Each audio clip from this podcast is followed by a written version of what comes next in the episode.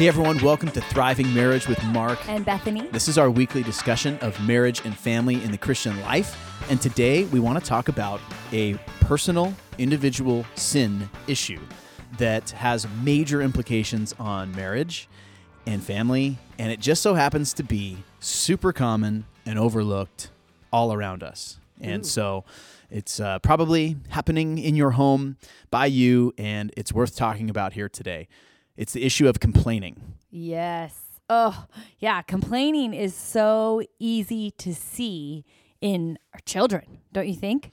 That's because they complain all the They time. They do. They do. I mean, I'm thinking about one of our kids who will remain nameless has a tendency to complain about brushing of the hair. Everything. okay, well, I thought you were gonna say everything. everything. but one specific thing is brushing her hair every day. Yeah. And it's just so interesting because it's something we ask her to do all the time. It's regular, it's common, it's not surprising, but the response often is, "What? I have to brush my hair again." Absolute shock and dismay that you would ask such an unreasonable and outlandish thing. I'm such a bad mom to Yeah. ask to br- have her brush her hair. Well, yeah. And the thing is, there's a very similar response to eating your vegetables, Oh, taking a shower, Seriously. What, whatever it may be. And it's a overly dramatic, very Mm-hmm. verbal and, and expressive sort of response. yes. and just total shock that we would be asking things of this person. And it's so easy to see it in this little one who's just responding with first thoughts that come to mind and this just this that's like the last thing that they want to do at the time. So they just voice it. You know, it's just like bleh, and all of it comes out. And mm-hmm. they they're they're just totally against the idea of hairbrushing, vegetables, showering, whatever it is. Totally. Yeah, so I've I've been having conversations with this person and the conversation looks something like this. You realize that this is something we're going to ask you to do again tomorrow and the next day and the next day. In fact, this is something that you're going to have to do every single day. So, you can either throw a huge fit and whine and complain every single time mm-hmm. or you can learn right now how to do this simple task with a happy heart, with thankfulness, and without voicing any sort of complaints. And so I want that for all of our kids. So we're going to work with them to arrive at that. But the scary thing is, though it's easy to see complaining in our kids, it's not as easy to see it in our own lives. And True. we do the same things if we're not careful, where we can find ourselves complaining about the same routine issue over and over and over again. And it would be better for us to figure out a way to do those tasks, to, to accomplish those things without complaining. Yeah. I mean, and the Bible's so clear about this sin in particular. I mean, you think of in Philippians 2 14, it says, Do nothing without complaining or grumbling or disputing. And so it's a pretty clear command that if you see this in your life, Wait, do nothing without complaining? oh, Is that what it says? no, that's not it. Do everything Do- with complaining. what- no. Okay, well, do everything Do- I think it says do all things. We're not, you don't have an open Bible in front of you, but I'm pretty sure it says do all things without grumbling or disputing. That is exactly what I thought I was saying in my Right. brain when I said it out loud. Yeah. Just a minor heresy Just- slipped in there. Ouch. But it's true. it's true. We shouldn't do anything in our lives that and mix in this sin of complaining. Have it be a response, Totally. a reaction. And so we need to identify it in our own lives. It's easy to identify it in young children, but we need to look at our own lives and see what it is we're complaining about. When are we complaining? And then I want to I want to find out from you what what do we do about it? What's something that we can do when we see this sin and how we respond to it so that we do less of it and that we honor God more with our words. That's good. So, complaining is bad and it's prevalent. And so, we want to talk about a couple ways that we can navigate uh, our, our marriage and family life and, and complain less and be mm-hmm. more godly in this area. Mm-hmm. So, the first thing that we wanted to talk about is being careful how you talk with your spouse. Be mm. careful how you talk with your spouse, that, that your spouse doesn't turn into a listening ear for your regular complaints. Mm, I mean, yes, because it is so tempting to come into the doors of your safe haven, your home, and to all of a sudden, as you're recapping your day, to maybe as we would use this term, quote unquote, vent to your spouse, where you're just kind of spewing off negative things that you don't like. And it's just, Right. here's a list of what happened and I didn't like this or this person did that or I can't believe this happened or can you imagine that I have to go here and the DMV line and I mean there's just things come out that are venting and we've just now opened up our spouse's ear to hear us just list negative things one after the other to them. Yeah. And it's good for us to have conversations with our spouses about things that are hard from our day Yes. and challenges that we had to overcome. And so we're not suggesting that you shouldn't have real, mm-hmm. open, honest conversations and express your Right, feelings. right. However, you have to be careful that you don't cross a line into complaining. And I think about the difference in the Bible between a complaint or grumbling as uh, Israel wandered around in the wilderness and grumbled and complained, and then David and the way he laments in the Psalms. And so I even think of like Psalm 13, where he expresses, How long, O Lord, am I going to have to wait? How long will you hide your face from me?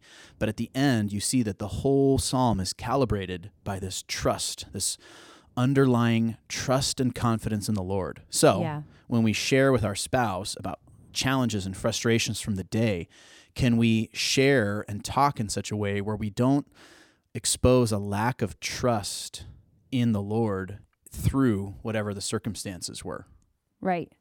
Yeah, that would be a huge shift that would be worth making. And in regards to that, we want to point out here that if you have ki- uh, kids in the home, they're going to be seeing and hearing and learning about complaining through your examples most. And so if if you can shift the way you talk about any issue to keep yourself from complaining, but instead um, maybe talking through it with a how how should we go about this trial or how do I need to come into this area that's going to be tough today? I'm going to face that again, but you know, spouse, help me. They're going to be listening. They're picking up by example um, what you and your husband or, or wife are going to be talking about. Yeah, well, it's kind of a scary thing you bring up because we talk about how much one of our kids, all of our kids, complain, and we realize that where they learn, Bump, bump, they, they learn by viewing us and our example, Yeah. maybe more than any other way. And so that is the medium through which they learn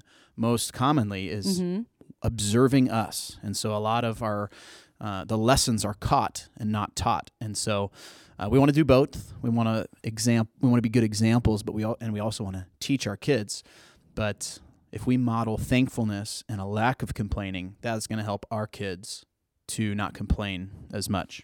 Yeah, so we need to be careful about how we talk with our spouse for sure. And then we also, I think, secondly, need to be careful about how we talk about our spouses. This is an area that the This is- world. this is an area. this is an area that the world, um, dare I say, celebrates the complaints. Mm. yeah. I mean, there's just a, you know, hey, when you get with your lady friends, it's a great time to talk about my husband doesn't do this, my husband doesn't do that. You know, is that how you sound too when you do it? I think most people do sound that way when they talk like that. Well, I observed one time you, well, I think I've observed this multiple times, but going outside and kids are outside in the front yard playing and some of the neighbor ladies get together and start talking in one of the two driveway, one of the driveways. And uh, this on this one particular occasion, our kids were playing, you were talking with the neighbor ladies and the conversation turned to a complaint about your husband fest Ooh, yep. and you uh, you reported this to me later and it was so cool to hear that not only did you refuse to participate in the complaining about your husband which I'm sure I provided you with plenty of opportunities of things you could have said in that instance but you refrained from complaining about me and then you actually went on to do the opposite of what the ladies were doing and you actually complimented me or Yeah. found something nice to say and Oh, there's and- and- plenty to say nice about. yeah, it. so you said something nice and complimented me and probably like killed the spirit of the conversation. Oh, yeah. And it was kind of awkward Super awkward. Yeah. and very rare in our culture for that kind of thing to happen. But what a great example of the way you don't participate in the complain about your spouse thing that's super common. And in fact, you go and do the opposite. Yeah, and I think that's huge. It speaks so well of your your spouse to other people and it speaks about how your relationship is important and it glorifies God when you when you don't say the things that bother you to other people. And I heard once from a godly woman, I actually asked her, I said, "What do you do when you have a frustration or something like a complaint might come to your mind about your spouse?" And you know what she said? She said, "I just bring it to God." I don't need to talk to anyone else about it, but I pray to God. And that's that's the only person that needs to hear it. And that stuck with me. I don't need to share with all of my friends, eh, you know, your problems or the things that maybe bother me about you. I mean, there's only one or two tiny things. But those tiny things, I just need to take them to God instead. And I think that will be huge in keeping my mouth from saying complaints. That's huge. Another thing is to just proactively combat this by teaching your kids to not complain. If you have kids, then it's a very helpful thing for you to focus in this area in their lives because guess what? It puts it on your mind and it holds you accountable to uh, the same standard. Yeah. Yeah, definitely. I mean, we have discipline for complaining, and something we've done, which is cool, is um, actually pause them in mid complaint and have them say out loud 10 things that they're thankful for. You know, and stop what you're doing right now. You're complaining about having chicken for dinner. Tell me 10 things that you're thankful for about food, about our home, about our family. And just hearing the list out loud Yeah. really changes usually that kid's attitude and perspective. It's such a perspective shift. And that's so helpful to be getting our mind off of what we don't have or what we're lacking or what we would prefer to what we do have and all the blessings and wonderful things that are surrounding our lives. And so we need to make sure to help our children think that way.